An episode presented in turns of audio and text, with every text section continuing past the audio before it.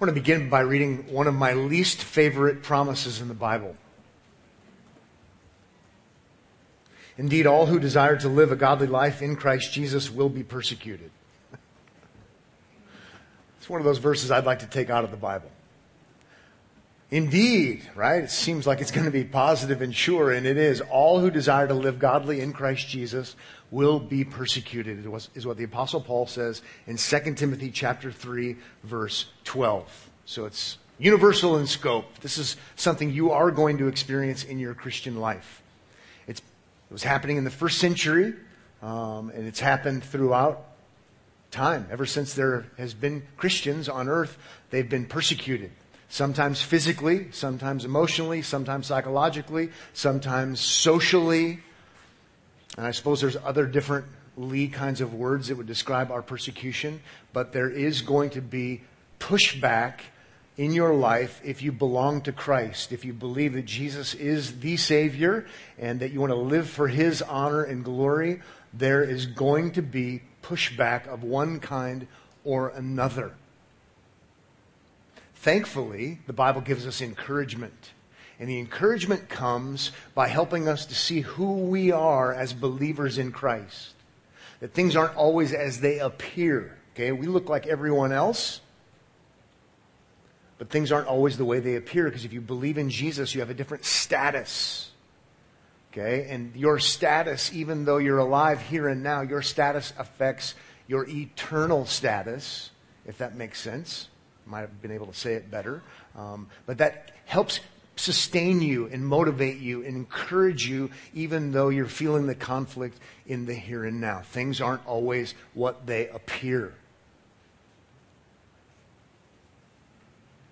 Then he also, or, or, what also happens in 1 Peter chapter 2, which is what we'll look at this morning, another thing that happens is we're encouraged to live differently even amidst the persecution. In some ways, amidst the persecution, you might want to say, I just want to retreat and hide or I want to retaliate with like aggression. And what we're going to learn in 1 Peter today to encourage us amidst our persecutions is to remember who we are in Christ and then to remember that we're actually called to live a certain way amidst the conflict, and it's not by retaliation and it's not by retreat. So, 1 Peter chapter 2, if you have a Bible, you can join me. We're going to look at verses 9 and 10 who we are in Christ, and verses 11 and 12, how we are to live in Christ. And hopefully, this will help us as the persecution in different ways and shapes and forms takes a toll on us. Speaking of things that, that aren't the way they appear, because some of you are still looking for 1 Peter, have, have any of you tried the, the, the mouthwash that has charcoal in it? It's funky, right? I made one of my boys try it last night, but I promised him it wasn't what it appears to be. It's, it's black in a black bottle. You put it in your mouth and it just tastes like scope or Listerine or one of the other kinds. And then you have to be careful when you spit it out. You spit out all this black stuff and it's supposed to make your teeth white. I guess there was a sucker born every minute and I might be one of them, but I thought I'm going to try it. So this is not an infomercial for charcoal mouthwash. But things aren't always as they appear. Okay? It's actually a good thing and it's a positive thing and it does good things. Well, I told one of my kids I was going to work that into my sermon. And so I just did it. You owe me five bucks. We're in Christ, even though we look like everybody else. Let's go ahead and get some encouragement regarding who we are in Christ. And we find this in verse 9. Verse 9 says, But you are a chosen race a royal priesthood, a holy nation, a people for his own possession. And when I read that, apart from knowing it's inspired by the Holy Spirit, I first want to say, that's crazy talk. That's total crazy talk. Think about it. Chosen race, royal priesthood, holy nation, a people for God's own possession. And he's saying that's true of Christian believers? New covenant Christian believers? That's not true. At least in one sense, it's not true. Let me help you see what I mean. Christians are not a chosen race. meaning coming from common ancestry. We don't come from common ancestry. As a matter of fact, in, in Revelation chapter 5, it says we're from every tribe, tongue, people, and nation. So that, that's not true. Or how about the next statement? Royal priesthood. I want to be on record as saying Christians are not a royal priesthood. That, that, that's, that means we are all Jewish, if you take it literally. And, and we have eh, among our likes Gentiles who have names like Cornelius. He was a pagan Roman soldier. How could this be? Royal priesthood. Cornelius would never qualify as part of the royal priesthood in the old covenant economy. Or how about the next one? Holy nation. And I want to go on record as saying Christians are not a holy nation. I've read the Great Commission. So have you. Matthew 28. We're to go and make disciples for Jesus of all nations. We're not a holy nation. So that's crazy talk. But it's not. What the Apostle Peter is doing under control of the Holy Spirit is he's borrowing from the Old Testament descriptive terms for the old covenant people of God, Israel, Israel the nation, Israel the geopolitical reality, Israel the, the, the, the religious state. And he's borrowing from the old covenant people and he is using them spiritually, not literally, to say this. You believers who feel like you have nothing other than enemies sometimes, you are the people of God. Those are designations from the old to describe the people of God. And he's saying, you are the people of God. In fact, you're the people of God like there have never been a people of God ever before.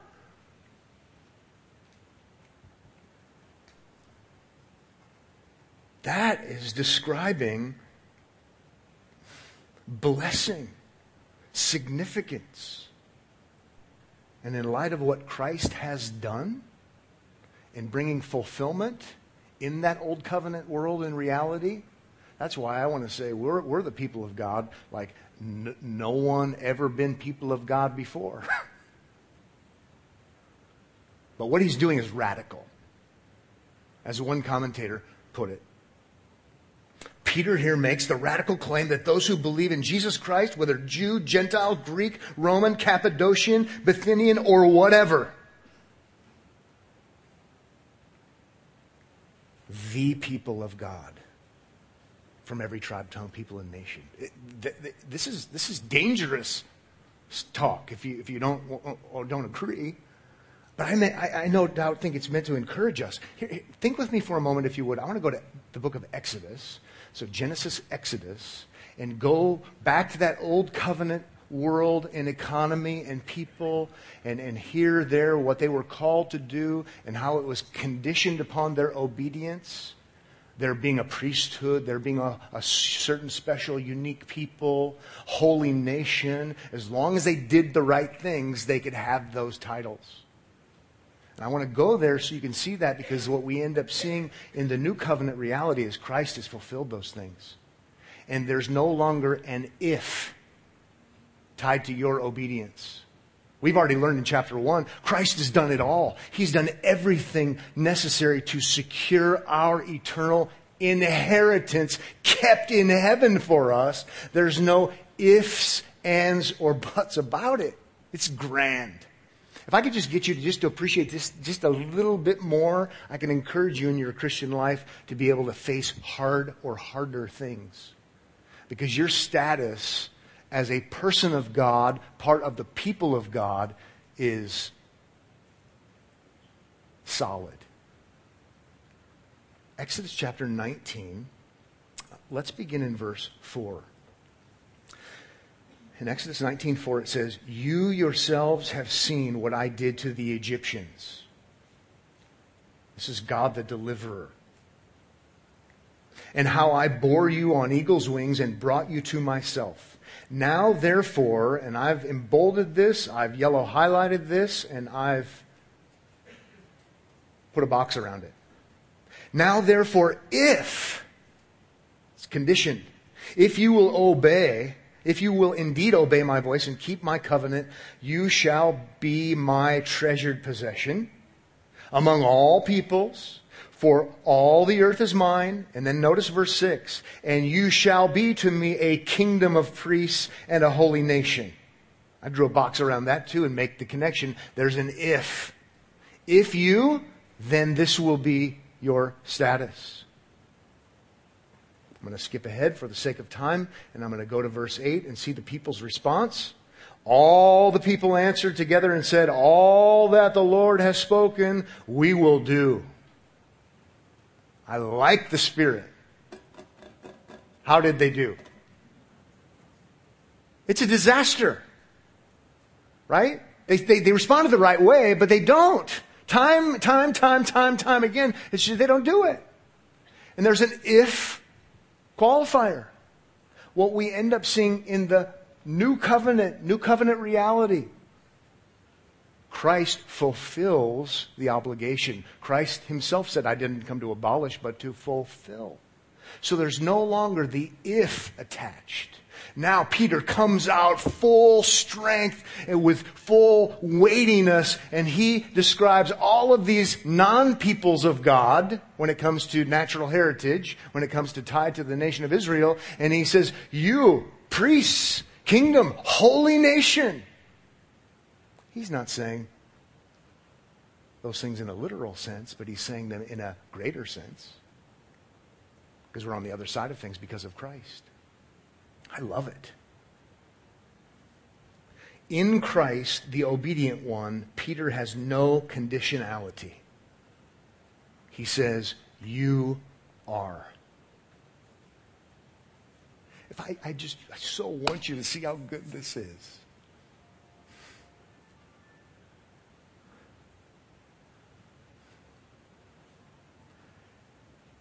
It'll help you. It'll sustain you. It'll keep you straight thinking. In Christ, the obedient one, Peter has no conditionality. He says, You are.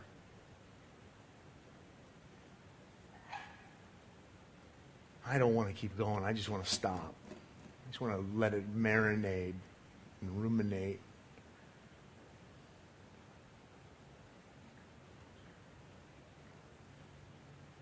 And we're going to see it's not because of who we are, because we're so awesome and we're so smart. Right? He's going to tie it to mercy. We actually would deserve to not be. But because of God's mercy, these things are true for us.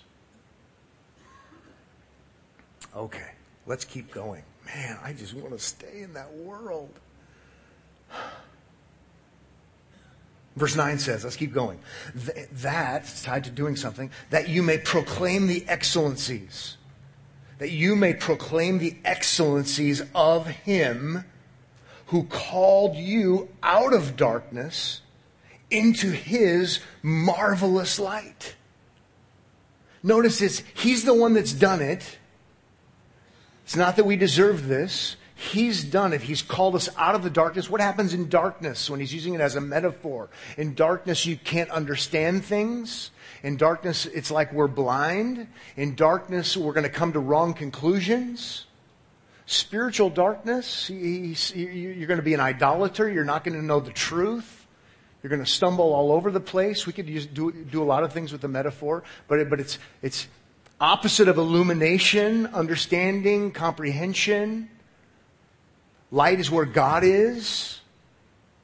To borrow from what John would say, like in 1 John. God has taken us, He's called us out of the realm of darkness, blind, ignorant, drawing all the wrong conclusions, and He's brought us into the light. And because He's done that, what do we do? We're the, we're the people of God. Not because of what we've done. What do we do? We proclaim His excellencies. We all become preachers. We all become proclaimers. And by the way, this is what you have to do if this is how Christianity works because we can't say, just look at me. Look what I've done. No, we, we, we, the nature of the greatness of the grace demands proclamation. Because I have to say, this is, this is who God is. This is what God has done. And let me show you. No, I can't. I have to just tell you. Because I couldn't even act it out. We're in the darkness, calls us out of the darkness into the life, into the light. we just we boast in him. We boast in what he's done. Salvation is of the Lord. It's kind of funny because pre- preaching, you know, gets labeled as preachy. I get it. Don't get, don't get preachy on me. I get it. And we, we all know people who are preachy. We don't like preachy, right? Because usually it's talking down to me because you're superior to me and you're telling me how to do my business. So don't, just don't be preachy. But it's kind of interesting here in our, our text, the preaching, the proclamation, is entirely different because it's, it's the only way to, to, to have this make sense. Because it's actually not me talking down to someone, it's me saying, Look! Look, look, look, look what he's done. Look what he does. Look what he has the power to do. And, and, and he did it in my life. It, it, it's not the preaching, I'm so smart and good and religious and spiritual. Look at me. No, it's him. It's, it's preaching that's not preachy, if that makes any sense. It's like the Apostle Paul said, we don't preach ourselves. But, we, we do preach Him. We don't boast in ourselves, forbid it, but we, we boast in the Lord.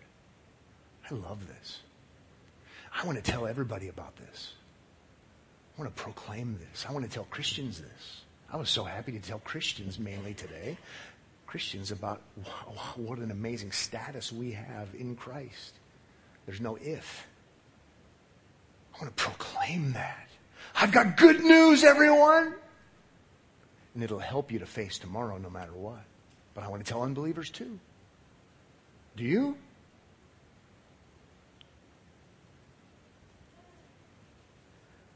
Out of darkness, proclaiming his excellencies. This is taken, there are all these echoes from the Old Testament throughout this, right? Peter's saturated in Old Testament thinking, and he's connecting dots and pointing out fulfillments. This comes from Isaiah 43, verse 21. Isaiah 43 The people whom I formed for myself, that they might declare my praise. This is what I'm doing. People that I've formed for myself, that they would declare my praise. Gospel proclamation is good. Okay, let's keep moving. Verse 10 says, once you were not a people. But now you are God's people. Once you had not received mercy, but now you have received mercy.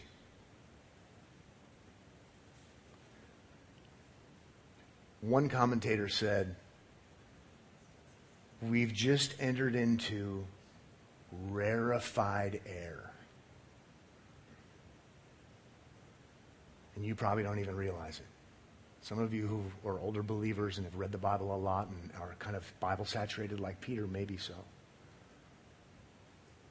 But people like me need a little bit of help to understand what makes this rarefied air.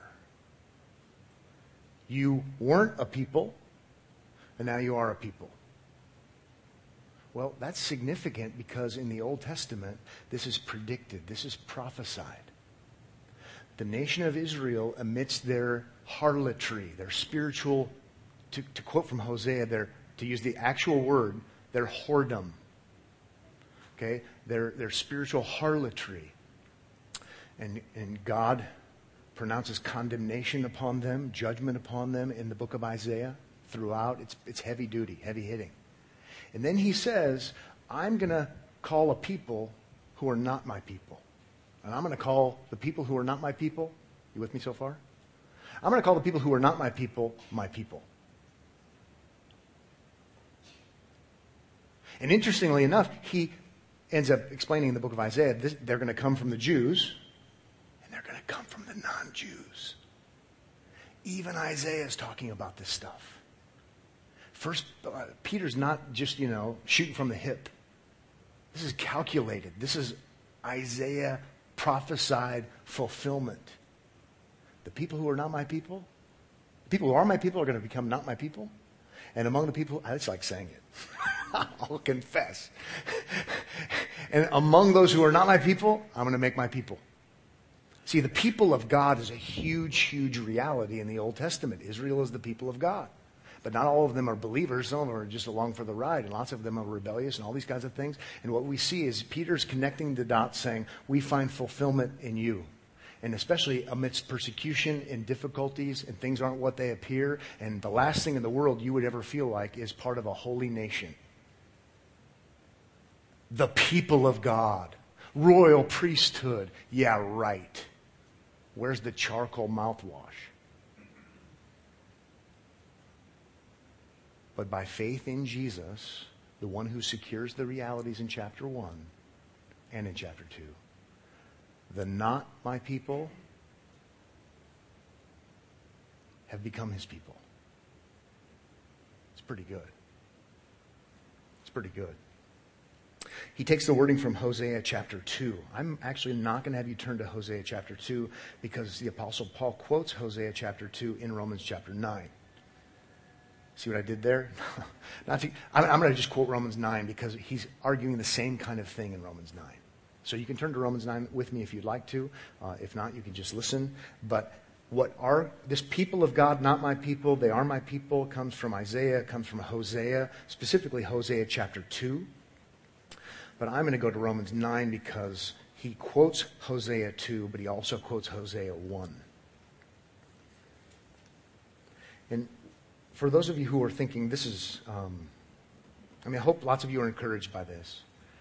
Uh, if you're not encouraged, what we're trying to do is, is go a little deeper in understanding um, and, and help ourselves to see the rarefied air. I shouldn't be pointing, going deep in air. It doesn't make sense, but you get the idea. We're going to go deeper to understand that this is profound because it's the profoundness of it that is to help you in your ordinary Christian life that sometimes can be rather terrible. Let's get some help. Well, the way you get help is not through shallow ditties. Okay? The way you get help is not just by another motivational speech or just another how to kind of lecture. The way we get help is we, we, we put some roots down and we understand the profound nature of God's love for us and His work on our behalf and what He's done for us in Christ. And that's something that people can't take away from you. So we want to get, we're in the habit of doing that. So in Romans chapter 9, he takes Hosea 2 and applies it in the same way Peter does. How about, how about Romans chapter 9, verse 24? It says in verse 24, even us whom he has called, not from the Jews only, but also from the Gentiles. So that, that's pretty radical, what he's saying here. It's like what Peter's saying. As indeed he says in Hosea, that would be Hosea chapter 2, verse 23. He's going to quote it. Those who were not my people, I will call my people. And her who was not beloved, I will call beloved. Verse 26, and in the very place where it was said to them, You are not my people, chapter 1, verse 10, there they will be called sons of the living God. Same gist. He's making this new people made of Jew, according to the context of that text, and Gentile, most of us. It's extraordinary. Peter's connecting the dots, as Pastor Chris Peterson likes to say. He's connecting the dots. He's saying, This is that prophesied. This is it. You're part of it. It's awesome. I just want to talk about it all day. I just want to sit around the fire, you know, and just chat and talk and not my people, my people. It's a really, really, really big deal for you to be considered part of the people of God. And maybe we don't think it's a big deal because we think so highly of ourselves, and we don't think sin is that bad, and we think God grades on a curve, and we think God helps those who help themselves, blah, blah, blah, blah, blah, or we just don't know much about what the Old Testament teaches, or not, much about what the New Testament teaches. I don't know why. But, I, but I'm just here to help and say, this is, this is ginormous. This is huge. This is of great significance. This is what is designed to sustain and help and push you along and encourage you in the here and now times? The people of God.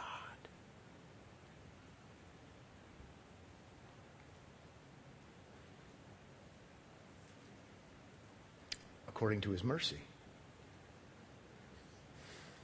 Let's move on. Now we're going to shift gears. We're going to turn and we're going to change and we're going to get more and more of this in, in, in 1 Peter. But now, as these people of status, as people of status because of grace and mercy in Christ, you as a man, or you as a woman, or you as a boy or a girl, if you belong to Christ and you're part of this holy nation that's not a nation, you're supposed to live a certain way. Okay? You're gonna, you're gonna feel the rub and the push, and it's not okay to retreat, and it's not okay to retaliate, is what we're gonna see. So, let's, let's go ahead and see that um, this is the case. How about verse 11? Beloved, I urge you as sojourners and exiles other translations say strangers and pilgrims. Or to borrow from the Apostle Paul, using similar verbiage that's just stuck in my head, so I'm probably going to default to it. Strangers and aliens. It's the same, the same idea. Okay? Borrowing from Old Testament Israel when they're not in Jerusalem, when they're not where the temple is, where they're not where they want to be, where they're not where the unique special dwelling of God is, when they're being persecuted, they want to be there. But when they're away, they're, they're pilgrims, they're exiles, they're strangers, they're aliens. And what do strangers and aliens and exiles and pilgrims want? They want to be home, right? That's what he's getting at here. I urge you as sojourners and exiles. He did this in chapter 1, verse 17. He did it in chapter 1, verse 1.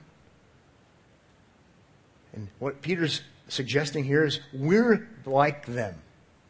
He's borrowing again. We're like them. Now, the difference is, according to the book of Revelation, we're not longing for Jerusalem, or according to the book of Hebrews, but like Revelation, I think it's in chapter 22, we're longing for the new Jerusalem, is what we're longing for as pilgrims, stranger, alien, exiles. We're waiting for the true and better Jerusalem. But that's not in the here and now. So again, beloved, I urge you as sojourners and exiles to abstain from the passions of the flesh, which wage war against your soul. Passions of the flesh, uh, strong desires that are sinful. He says you, have got to avoid those sinful, strong desires. They're waging war against your soul. They're not good for you. Not only are they not good for you in our context, it doesn't even make sense.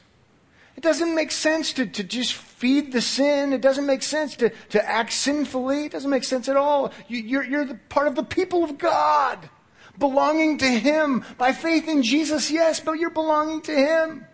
It's, it's, it's nonsensical. It's ridiculous. It's counterintuitive. It's counter new nature. It's counter uh, the fact that you, you're proclaiming His what? Excellencies. If what we're busy doing is proclaiming his excellencies, it doesn't make any sense in the world for Pat Abendroth to just be sinning it up. No, no, no, no, no. I've received mercy. I'm a pro- proclaimer of excellencies. I belong to him as his own possession. Longing for another home. Doesn't make any sense. He's given me all of this. I was on a sports team one time where we had sponsors who gave us all kinds of things. And I can remember there was another athlete on a different team who lost badly. And there, there was nothing like it I've ever seen, you know, in real life as far as a tantrum by a 26 year old man. He said words that are words, you know. just and just beating the tar out of his equipment. And it was like, wow. You know, we, we, got a, we got a team message, a team email that basically said, if you, you guys all saw that, and if anyone ever even acted anything close to that, you'd never be on this team again.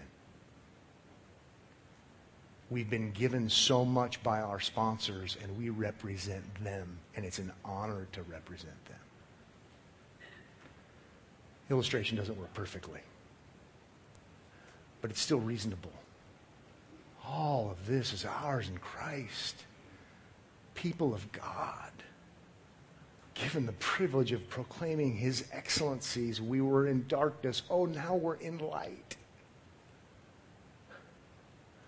Don't live like you're proclaiming your excellencies because you're God and the God of your own universe. You can just follow your own desires to do whatever it is you want to do. By your actions, you're proclaiming your own insidious, ridiculous, grotesque, destructive excellencies that aren't excellencies. He's saying, would, would you live like a Christian? And we all know by now he's not saying salvation is by grace and works. He's already made it patently clear. But we are supposed to live a certain way. And he's going to say more about that. Now, things to avoid. He's already, uh, if, we, if we interpreted this in light of 1 Peter, which I think is, is very helpful to do, he does talk about some of those fleshly things. In chapter 1, uh, chapter 2, verse 1, malice, deceit, hypocrisy, envy, slander. Those would be those fleshly kinds of things. Chapter 4, he's going to say in verse 2, so as to live for the rest of the time in your flesh, no longer for human passions, but for the will of God. There's the positive side. For the time that, that is past suffices for doing what the Gentiles uh, want to do. See, they're the godless sensuality, passions, drunkenness, orgies, and all of these things. Chapter 1 does the same thing, um, verses 14 to 22, but I'm not going to take the time to read that. So that's the negative. Don't act sinfully. And, and I, I, can't, I can't do that for you. But I can tell you what the Bible says, and God uses His Word. And if you are a believer in Jesus Christ, you have the Spirit indwelling you. And you belong to a believing community, a holy nation that's not a nation, where there's help. It doesn't make any sense to behave badly, waging war against your soul. Again, like that old Newhart sketch. Stop it! Right?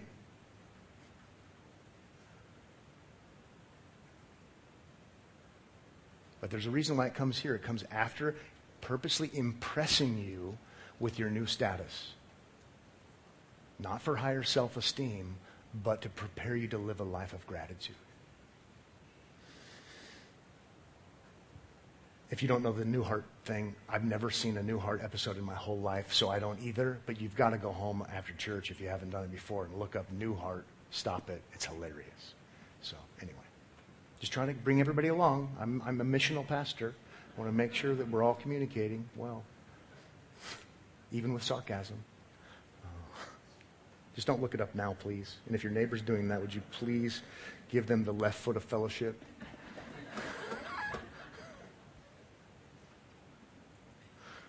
The Bible talks about the right hand of fellowship. Well, we talk about the left foot of fellowship. Anyway. Um, I'm sorry to those of you who don't appreciate my humor. Um, Charles Haddon Spurgeon said, because people didn't like it that he, he used humor at times and said certain things, he said, You should hear the things that I don't say.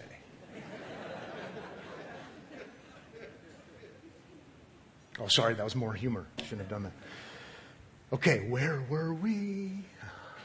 Okay, how about verse 12?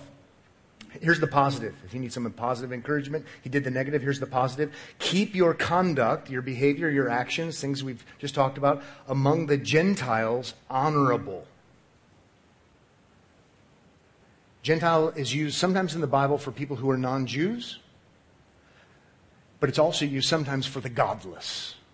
Because in the old covenant economy world, the Gentiles are the godless. It's shorthand for the godless. What's so interesting here is he's probably talking to a mixed community, maybe predominantly Gentile, Jews too. And he's saying, You believers, don't act like the Gentiles. You Gentiles, don't act like Gentiles. Okay? Don't act like the ungodly, the people who are in darkness, and when they see two plus two spiritually is 17. Don't act like that. That's what the godless people do. Don't be that person at all. Keep your conduct among the Gentiles honorable. Please notice, we're amidst the ungodly. We're amidst the Gentiles. He's not saying, retreat, go hide, move to Montana. Sorry if you like Montana. He, he, he's not, you get the idea. Go join a monastery because people don't sin there. Yeah, right. He, he's, he's, not, he's not, he, he's saying your, your conduct among the Gentiles, and he's going to talk about having a job later, and he's going to talk about having a family later. Among the Gentiles, whoever your Gentiles are, I'm the father of all. among the Gentiles, honorable behavior. Now, this is complicated, right? Because they might be the ones persecuting you for your behavior.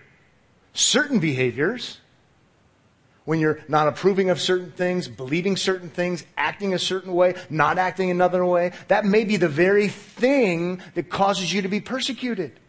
So he no doubt assumes we're able to nuance.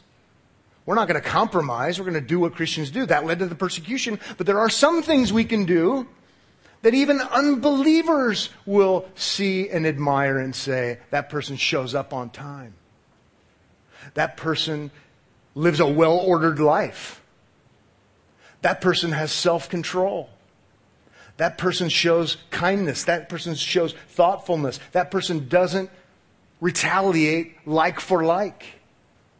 So interesting how he's now describing our behavior among the Gentiles.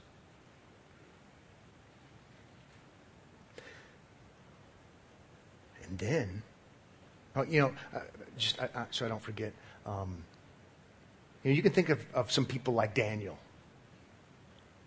Peter may have been thinking about Daniel. I don't know. But you think about someone who was a pilgrim, stranger, alien, exile, not wanting to be where he was. Perfect? No. But living an honorable life insofar as he could among the Gentiles. Jeremiah would be another one. Okay, here's why we want to do this. The Bible says, but also verse 12 goes on to say, so that, so that when, so that when they speak against you, notice it is a when, that when they speak against you as evildoers, so they're calling right wrong and they're calling wrong right, you're not an evildoer, you're in the light. So that when they speak against you as evildoers, they may see your good deeds and glorify God on the day of visitation. That's cool. That's perspective. Day of visitation talk is second coming judgment kind of talk. Okay? So, he, reading between the lines, so you'd live an honorable life so that perhaps by God's grace, according to his mercy. God might use your living to make an influence in their life. Yes, he's saying that. So that they will be able to join you in proclaiming the excellencies of God when they are going to face judgment before God. That's what he's getting at.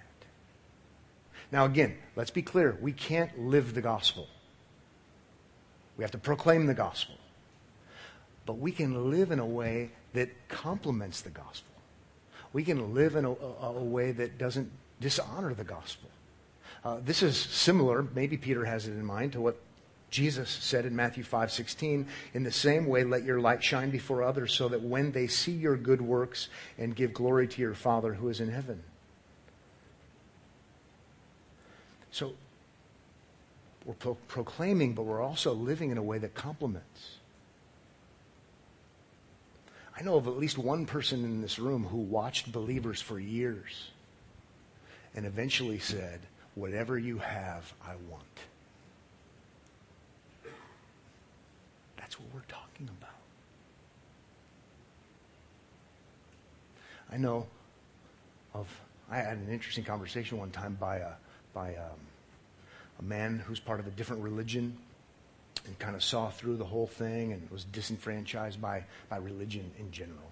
Religion, by the way, means relationship with one's deity. And I at least liked it that he said to me one day, I know you're right. I'm not ready for it, but I know you're right. He knows I'm not perfect, close enough to me to know that I'm not perfect. I think I told, told him about the gospel one time, and it was like 20 some years ago. But we tell people the gospel, and by God's grace, we, we want to live a certain way that's honorable. Perfect? No, because none of us are going to be able to do it. But it's not a radical contradiction, it's complementing it. So they'll join us. Now, here, here's where the rub comes, right? I hear people saying things every single day of my life, and I think, I hate that. I have to be careful. I'm not pointing at you guys over there. I think to myself, I, I despise what you're saying. I hate what you stand for.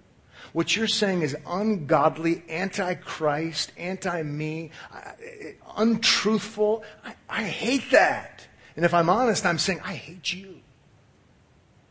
And I'm wondering how long it's going to be before you end up doing things to me that are going to really, really be impactful.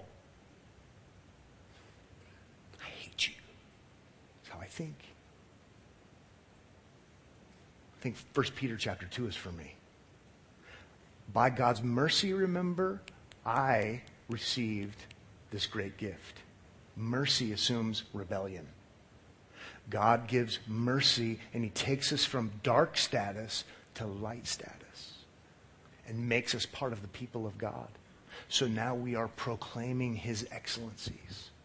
And the parallel for Peter is I want you to live in a certain way amidst your proclamation so that by the grace of God, by the mercy of God, and the sovereign plan of God, some of those people who are persecuting you may actually be joining you in singing the Hallelujah chorus. It happened in your life.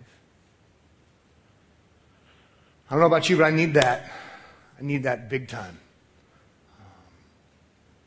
It's complicated to live as a stranger and an alien, an exile, and a pilgrim. Right? It's complicated. Sometimes there aren't easy answers on how to do it. But we can have perspective that will help us to face the complicated kinds of scenarios. So I say, may God help us to do that. Let's pray. Father, thank you for this morning. Thank you for Omaha Bible Church. Thank you for all of the graces that are ours. Thank you for the fact that you're kind and gracious to us and patient with us. Uh, thank you that you didn't hold our sins against us. And so help us to have our perspectives not be perspectives of hatred and retaliation, even when we're wronged. Help us to, to be like you and to imitate you and to not hold other sins against them. May it be so. Please use it in the lives of men and women and boys and girls that others could join us in proclaiming your excellencies. Because indeed you are an excellent God and an excellent Savior, worthy of our honor and glory. In Jesus' name, amen.